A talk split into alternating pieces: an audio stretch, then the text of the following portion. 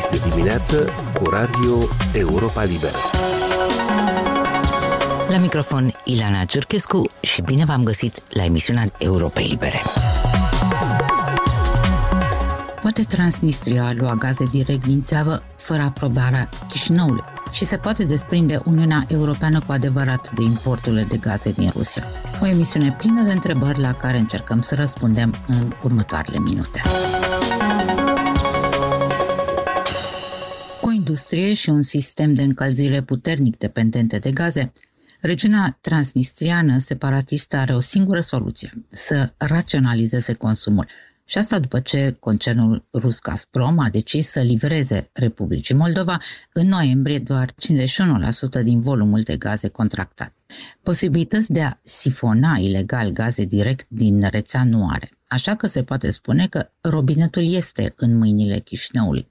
Dar reducerea livrărilor de gaze, care pare să fi forțat regiunea transnistriană la raționalizări drastice, această reducere este o decizie în mâinile Gazpromului implicit ale Kremlinului. Mai multe de la Ala Ceapai. Tiraspolul poate consuma doar atât cât îi livrează Moldova Gaz, singurul proprietar al gazelor cumpărate de la Gazprom. Toate încercările de până acum ale administrației transnistrene de a încheia un contract direct cu furnizorul rus au ieșuat, chiar dacă o parte din țevile care transportă gazele naturale în Republica Moldova trec prin regiunea transnistreană, un eventual consum neautorizat din ele este practic imposibil, așa zis Zisul ministru al economiei din regiunea separatistă, Sergei Obolonic, a explicat recent într-o conferință de presă că Transnistria nu poate lua singură gaze din țeavă pentru că nu este parte a contractului cu Gazprom. Fostul negociator șef din partea Tiraspolului, Vladimir Iastripceac, a declarat într-un interviu pentru Europa Liberă că regiunea transnistriană nu preia samavolnic gaze și din alte motive, deși această opțiune există. Expertul în energetică Sergiu Tofilat atenționează că regiunea transnistreană riscă să ajungă în faliment dacă ar procede la extragerea neautorizată de gaze. Moldova Gaz nu va avea alt instrument să oprească extragerea nesancționată de gaz și va fi nevoită să rezilieze contractul. Un alt expert în energetică, Victor Parlikov, fost director al Agenției pentru Reglementare în Energetică, explică că gazul rusesc este livrat pe căi separate. Malul drept primește gaze prin rețelele de transport din nordul țării, iar cel stâng prin cele de sud. Prin urmare, regiunea transnistreană nu poate lua abuziv din volumele destinate malului drept. Deci singurul motiv de ce regiunea transnistreană are gaz, asta e pentru că gazul ăsta este comandat de Moldova Gaz. Gazpromul, când a spus că ei limitează livrările de gaz spre Republica Moldova. Problema a fost aruncată de Gazprom la Chișinău. Acum Moldova Gaz și autoritățile din Chișinău au aruncat problema asta și pe Tiraspol.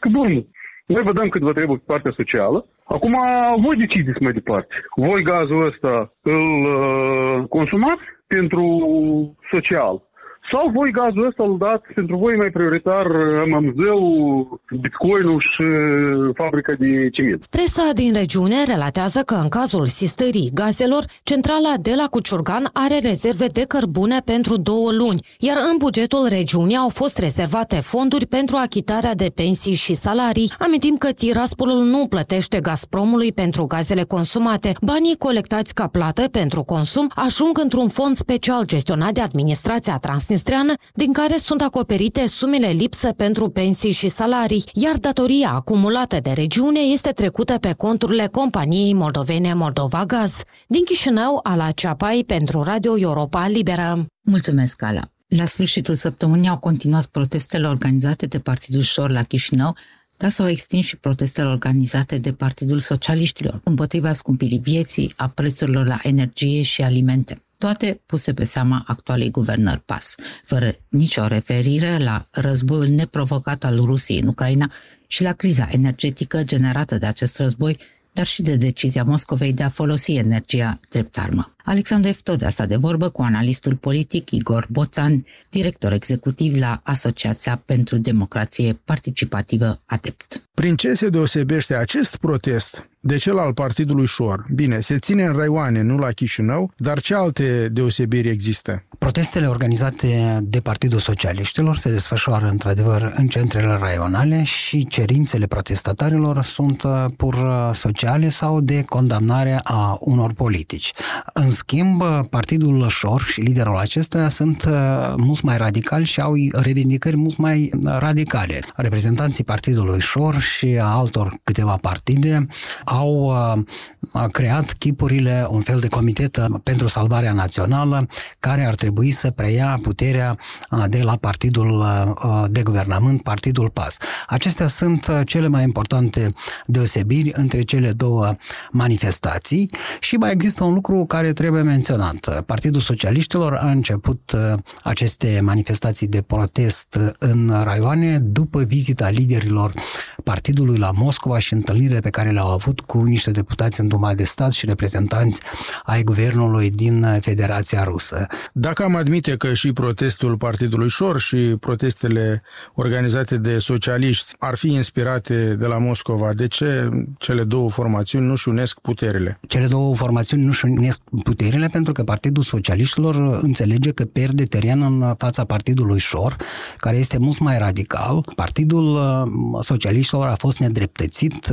Media holdingul uh, lor, uh, care avea la bază televiziuni care transmit programe rusești, le-a fost uh, luat și transmis, mă refer la posturile de televiziune pe care le, le controla Partidul uh, Socialiștilor, au fost preluate și transmise în gestiune Partidului Șor. Sunt lucruri pe care le presupunem, nu, nu știm cu siguranță ce s-a întâmplat cu televiziunile astea. Încă nu s-a elucidat uh, situația. Este adevărat că încă nu s-a lucidat, dar uh, au existat uh, un șir de uh, articole care pun în evidență anumite schimbări uh, fundamentale și am văzut că Partidul Socialiștilor acum este mai rar invitat la aceste posturi de televiziune și se văd nevoit să meargă la alte uh, posturi de televiziune pentru a-și uh, reproduce punctul de vedere în spațiu mediatic, uh, iar acest lucru sigur că îi face pe socialiști să se delimiteze de Partidul Șor pentru că alt minteri, ar trebui să recunoască că Partidul Șor acum a devenit principala forță de opoziție din Republica Moldova. De aceea, Partidul Socialiștilor a început uh, și el proteste în raioane și explicația este că Partidul Șor are bani ca să aducă protestatari aici în Chișinău și să facă vâlbă în Chișinău. Pe când Partidul Socialiștilor nu dispune de aceste resurse financiare și se vede nevoit ca lider de la Chișinău sau deputații ai Partidului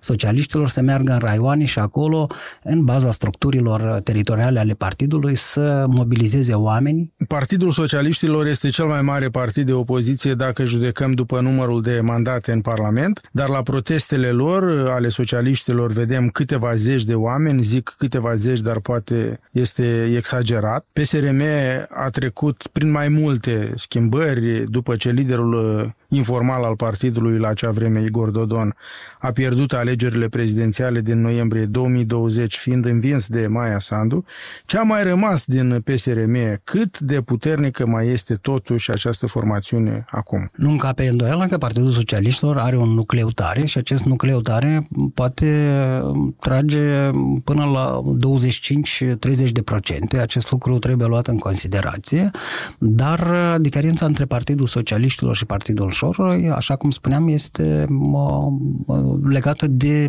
capacitatea financiară. Cât de periculoase sunt protestele pe care le-au început acum socialiștii în raioane, în combinație cu protestele de la Chișinău ale Partidului Șor? Eu nu văd uh, pericole ca protestul socialiștilor și cel al uh, Partidului Șor uh, să intre într-o albe comună și să zdruncine pozițiile actualei guvernări.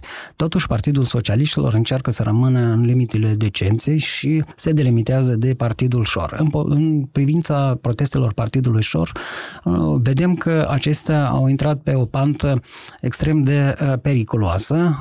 O pantă periculoasă pentru cine? O pantă periculoasă pentru ordinea publică, iar panta periculoasă pentru ordinea publică este periculoasă deopotrivă și pentru Partidul Șor și pentru liderii aceștia, pentru că sunt pasibili de a fi pedepsiți în conformitate cu legislația în vigoare. Deci vedem că uh, acest protest uh, a ajuns în Albia când uh, ridicarea, cum se zice, a mizelor conduce la anihilarea protestelor propriu-zise. Deși trebuie să recunoaștem că deocamdată partidul reușește să mențină o audiență destul de, de mare. Igor Poțan, director la Asociația pentru Democrație Participativă adept. Planeta noastră trimite un semnal de alarmă, a declarat secretarul general al Națiunilor Unite Antonio Guterres ca răspuns la un raport al Națiunilor Unite dat publicității duminică, relatează BBC. Peste 120 de lideri mondiali se adună în stațiunea egipteană de la Marea Roșie, Sharm el Sheikh,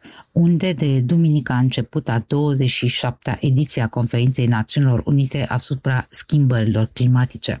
Mircea Țicudean cu mai multe informații. Președintele COP27, ministrul egiptean de externe Sameh Shoukei, le-a cerut celor peste 100 de lideri ce și-au anunțat participarea la summitul de la Sharm el-Sheikh să nu lase ca criza alimentară și cea energetică legate de invazia rusească în Ucraina să stea în calea acțiunilor pentru eliminarea efectelor schimbărilor climaterice. În mod inerent, toți cei care ne-am adunat la Sharm el-Sheikh trebuie să demonstrăm că înțelegem magnitudinea problemelor ce ne stau în față și trebuie ca hotărârea noastră de a le depăși să fie neclintită, a spus șeful diplomației egiptene. Într-un mesaj video transmis conferinței din Egipt, secretarul general ONU, Antonio Guterres, a spus despre raportul privind starea climaterică globală pe 2022 că este o cronică a haosului climateric. În acest raport, oamenii de știință au estimat că temperaturile globale au crescut cu 1,5 grade Celsius din epoca preindustrială până în prezent și au spus că ultimii 8 ani sunt pe cale de a deveni cei mai călduroși înregistrați vreodată pe planetă. Raportul avertizează asupra altor efecte pe scară largă ale modificărilor climaterice, între care accelerarea creșterii nivelului mărilor și oceanelor, topirea masivă a ghețarilor și valurile de căldură record. Secretarul general ONU, Antonio Guterres, a spus că în lumina acestor constatări, COP27 trebuie să fie locul unde trebuie să se ia decizii privind acțiuni urgente și credibile pentru reducerea efectelor generate de schimbările climaterice. The clock is ticking. Ceasul ticăie, purtăm bătălia vieților noastre și suntem pe cale să o pierdem. Emisiile de gaze de seră cresc mereu, temperaturile globale cresc mereu, iar planeta noastră se apropie de punctul fără de întoarcere, dincolo de care haosul climateric va fi irreversibil. Suntem pe autostradă către haos climateric cu piciorul pe accelerație. Secretarul general ONU s-a adresat direct celor mai mari poluatori de pe planetă, amintindu-le de angajamentele luate în cadrul pactului climateric de la Glasgow, care propunea să facă din decada 2020 o decadă a acțiunii pentru climă. The two largest economies, the United States and China, Cele două economii cele mai mari din lume, Statele Unite și China, au o răspundere specială să facă din pactul de la Glasgow realitate. Asta este singura noastră speranță de a îndeplini obiectivele climaterice. Omenirea are de ales, cooperăm sau pierim. E fie pactul solidarității climatice, fie pactul sinucigaș colectiv, a spus Guterres. Asemenea remarci sumbre au făcut și alți lideri mondiali ce s-au adresat summitului de la la Sharm el-Sheikh. Președinta Comisiei Europene, Ursula von der Leyen, a spus că schimbările climaterice rămân cea mai mare provocare cu care se confruntă omenirea și a cerut într-un tweet ca umanitatea să nu piardă din vedere obiectivul de a nu permite încălzirea globală cu mai mult de un grad și jumătate față de începutul Revoluției Industriale. Din Egipt au început să vină însă și știri bune. Peste 25 de țări participante la summit au lansat luni un grup care să conlucreze la oprirea defrișărilor cel mai târziu în 2030, anunțând fonduri de miliarde de dolari pentru acest obiectiv. Anunțul a fost făcut la prima reuniune a Forest and Climate Leaders Partnership, structură prezidată de Statele Unite și Ghana. La COP26, peste 140 de lideri de țări promiseseră oprirea defrișărilor până la sfârșitul decadei curente. Agenția Reuters scrie că de atunci progresele au fost amestecate și numai câteva țări au pus la punct programe agresive legate de defrișări și finanțare. Noul grup, din care fac parte printre alții Japonia, Pakistan, Marea Britanie, are pe teritoriu 35% din pădurile lumii și urmează să se întâlnească de două ori pe an ca să evalueze progresele făcute. Ne apropiem de final. Ileana Cerchescu vă mulțumește pentru atenție. Puteți asculta toate emisiunile Europei Libere și pe internet la moldova.europalibera.org sau puteți descărca aplicația Europei Libere ca să ne ascultați când vreți și unde doriți. Ne găsiți și pe rețelele de socializare, pe Facebook, pe Instagram sau YouTube.